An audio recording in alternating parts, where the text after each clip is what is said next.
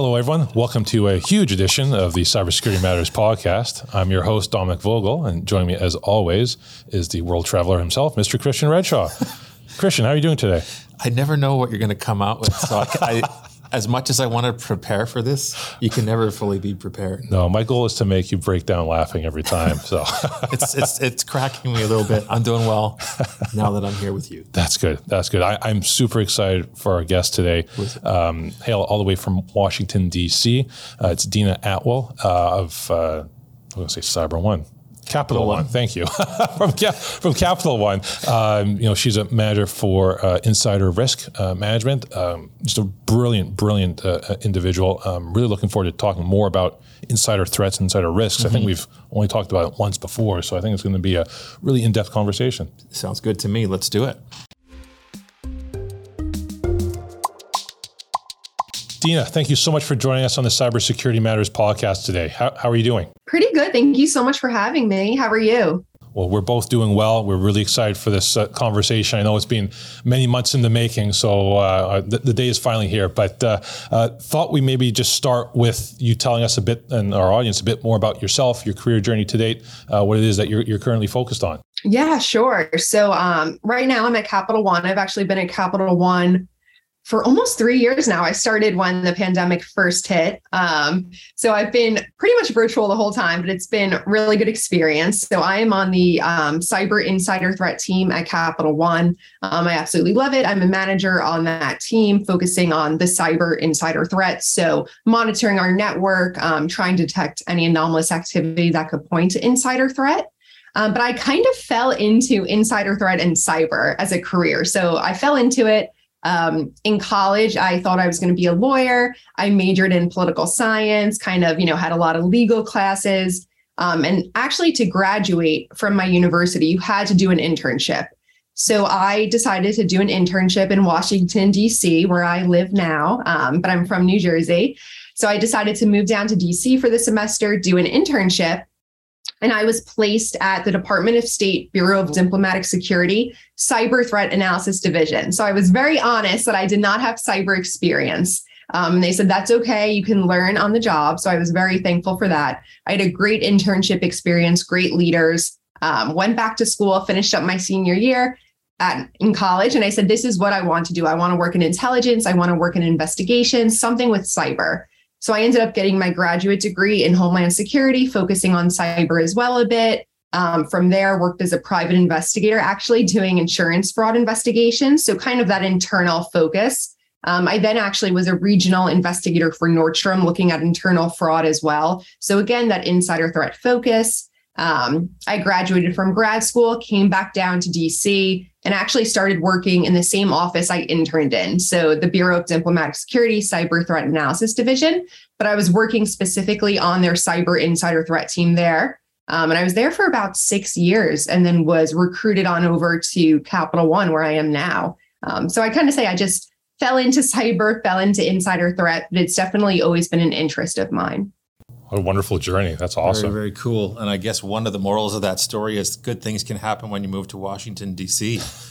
I think so. Yeah. I mean, that's what I say. I do love it here. Um, like I said, I've been here now for, can't believe it, almost ten years, but it's been great, great, you know, work experiences and opportunities.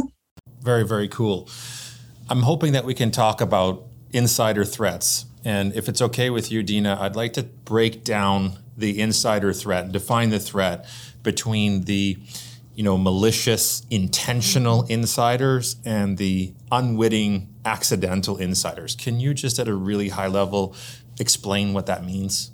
Yeah, sure. So insider threats, obviously, um, they differ from external threats. That's usually handled by like a cybersecurity operations center in a company or something like that. Um, but the external threats don't have any sort of, you know, inside information into the company. So the insider threat are usually the employees or someone with trusted access to that company, to that, you know, to the government, to whatever it may be. Um, so they have some sort of inside information. And like I said, usually an employee of the of the enterprise. Mm-hmm. Um, and like you mentioned, there are two different types of threats. So there's that unwitting insider and then there's the malicious insider. Um, the unwitting insider is actually more common, right? Someone that doesn't know that they're doing something wrong. It might just be a bad security practice, Um, they might not have the education needed, right? Like their company maybe didn't tell them not to do that and they don't know. Um, maybe they're just not super skilled in cyber, so they don't realize what they're doing is bad. So that's the unwitting insider. And it does cause a lot of damage, um, but it's not malicious. So they don't mean to do it. Uh, the malicious insider is more what my team focuses on, and really what usually the insider threat programs focus on a little bit more. And those are the insiders that know what they're doing is bad. Um, they want to steal the information. They want to take the data. Um, and while, you know, the number of malicious insiders obviously isn't as large as the number of unwitting insiders, um, malicious insiders can do a ton of damage to the company, right? Not only Um, taking the data, customer information, national secrets, you know, depending on where they work, um, but also the cost of it and also just the reputational impact to the company. Absolutely. That I really appreciate you breaking that down. It is a very interesting delineation there between the two groups. My my thought goes towards smaller and medium-sized businesses, because Capital One is such a huge enterprise. Um, what do insider threats Uh, look like for S M Bs? Yeah. So, I mean, like you said, Capital One's huge, but insider threats are everywhere, right? And for small businesses, almost more so, because there might not be those safeguards in place, um, right? There may not be that education in place. So an insider threat at a small business could, maybe they want to start their own business, right? Like maybe they're working for a small business. They want to take the data. They want to take the client list. They want to start their own business. Um, maybe they're providing it to a competing business for money or for whatever it may be. Mm. Um, but I think there are definitely a few ways that small businesses can bolster their security practices against insider threats um, that aren't super hard and they might not have uh, implemented already too. That's awesome. So let, let's get into it. When I'm when I'm th- when I'm hearing you talking about the threats, I'm thinking, well, what does the um, insider threat program look like? The first thing I think of is awareness is needed for the unwitting, accidental insiders. Yeah. But can you can you break down the elements of that program yeah, for us? Yeah, for sure, for sure. And definitely for small businesses um, and other companies like that, this could definitely be applied to them too. So first, like you mentioned, education, right? Mm-hmm. So telling people, hey, this is okay, this is not okay, having that education, you know, why is it bad to connect here? Why is it bad to click on this link? Um, things like that, right? Even like phishing, definitely phishing, even though it's so simple, could cause so much damage. Um, so definitely educating your employees on what is okay and what's not okay, and kind of having that line there for them. So then you kind of take away the unwitting insider a little bit, right? If they have that education. Also, it's a deterrent for that malicious insider if they know that your small business has that education out, has that awareness, and is aware of insider threats too. Um, so kind of showing that, you know, you've you've mitigated the unwitting insider a little bit, but then you've also mitigated the malicious insider. So definitely education for any program is huge, education and awareness. Um, I also think there's some steps that you can take as a small business owner, or really anyone um, looking to protect their data. The first thing that I recommend is really knowing your data, right? If you don't know what you have, you don't know what to protect um, or what to protect um, that's most important or most, most critical. So I say um, it's the crown jewels, really. I always ask, hey, what are your crown jewels for your line of business, for your small business, whatever it may be? What's important to you? Um, and really identifying those critical assets and then making sure that you are putting, um, you know, that you're putting eyes on that and really protecting those. So really doing an inventory of the data that you have and what you'd like to protect. Um, then also something that's pretty simple that could be done that also is a really big impact, I think, is the principle of least privilege. So basically, it's a term, you know, in cyber, you only give out the access that the person needs, right? So if I don't need admin rights, then I don't have admin rights. Um, if I don't need to copy files, then I don't copy files. So, you know, kind of narrowing the access that the employee has. And that also, you know, goes for unwitting insiders as well. If they're not sure maybe what they're supposed to be doing and they do something wrong, they transfer something, um, they're an admin and they're doing something on the computer that they're not sure of. Um, just really limiting the access, I think, is a huge, um, something huge that a business owner could do as well.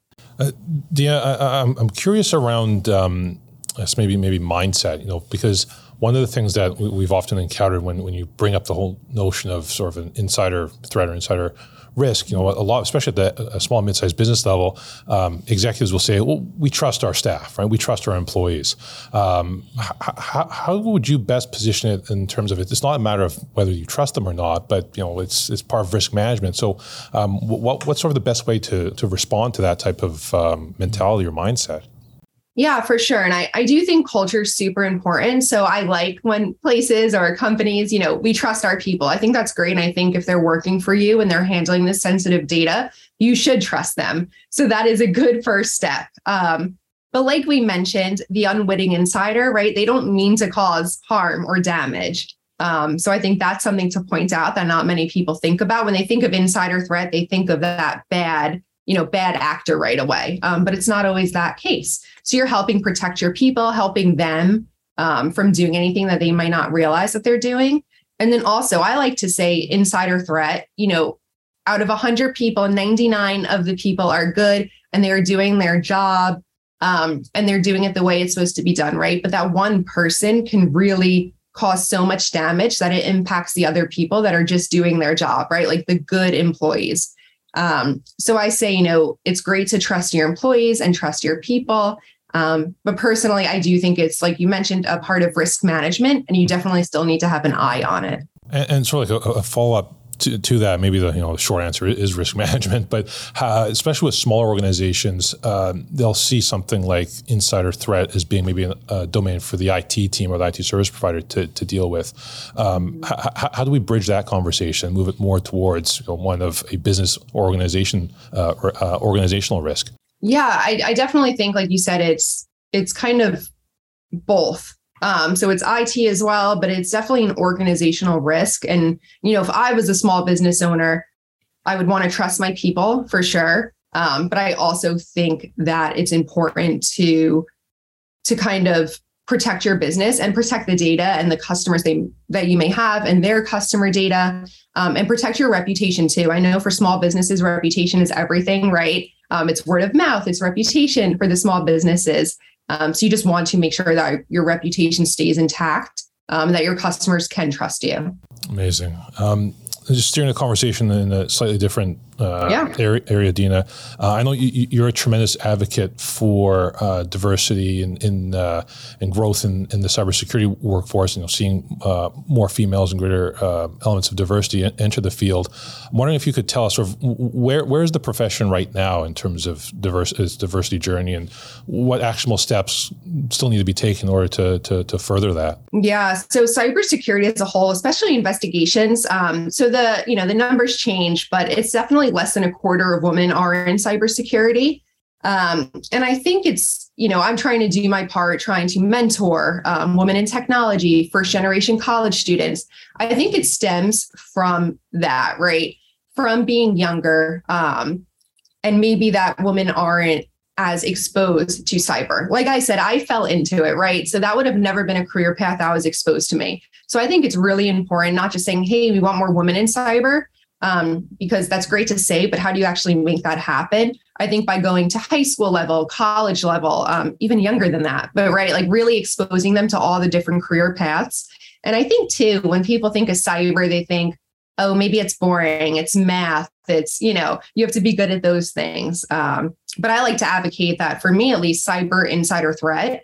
Yeah, there's those technical skills, but you really have to be a good communicator, good writer, good investigator, curious, all of those, you know, softer skills um, you need as well. So I definitely think that there's still a lot of work to be done. Um, I have to say, you know, all of the women in cyber groups, I'm active in Women in Cyber at Capital One, um, Diversity, Inclusion and Belonging Group at Capital One, um, you know, nationwide with Mentor, Women in Technology. Um, I think that's where it starts, really just getting out in your community and making the difference and volunteering. Dina, this has been an absolutely amazing conversation. I just appreciate the uh, uh, kindness and, and positive energy you put into the world and, and the wisdom you share with us today. And uh, I want to give myself a pat on the back for not asking you what's in your wallet. So uh, I made it through the entire episode without asking that obvious question.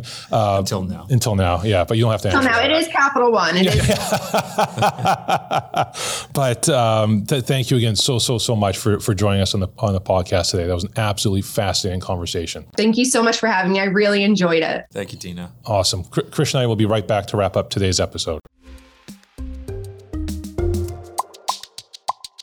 Well, that episode did not disappoint. Uh, Dina was just a wealth of knowledge. I really appreciated how she broke down again, insider threats, yes. insider risks, and again, in a way that will resonate in particular with much of our audience, you know, small and mid-sized business owners and executives. So I, I was really impressed with, again, how she laid that out and sure. uh, clear call to actions, right? That you can't just focus on the external risk, right? There's a very clear and present danger in the very digital age with uh, um, insider threats. But uh, what was one of your key takeaways? Well, I have three because she was talking about what is the practically an insider threat program look like. So education, mm-hmm. knowing your data and taking an inventory of your most valuable data, your crown jewels, mm-hmm. and then the principle of least privilege.